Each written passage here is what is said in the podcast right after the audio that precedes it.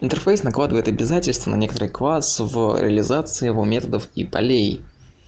Это используется для того чтобы как раз этот э, реализующий класс мог поучаствовать в каких-либо алгоритмах выполняемых другими объектами или выступать в роли другого объекта.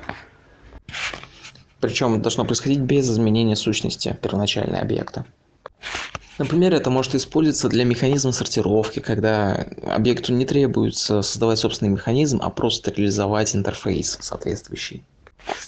Про отличие стоит сказать о том, что в отличие от э, классов, ну или абстрактных классов, интерфейсы, с помощью интерфейсов можно реализовать множественное наследование.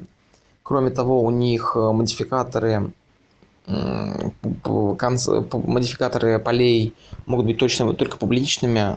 Э, то же самое у методов только публичные. Кроме этого, методы не имеют реализации и также интерфейс не содержит конструкторов. Таким образом, наследование лучше применять, когда у нас э, должны реализовываться приватные поля или методы.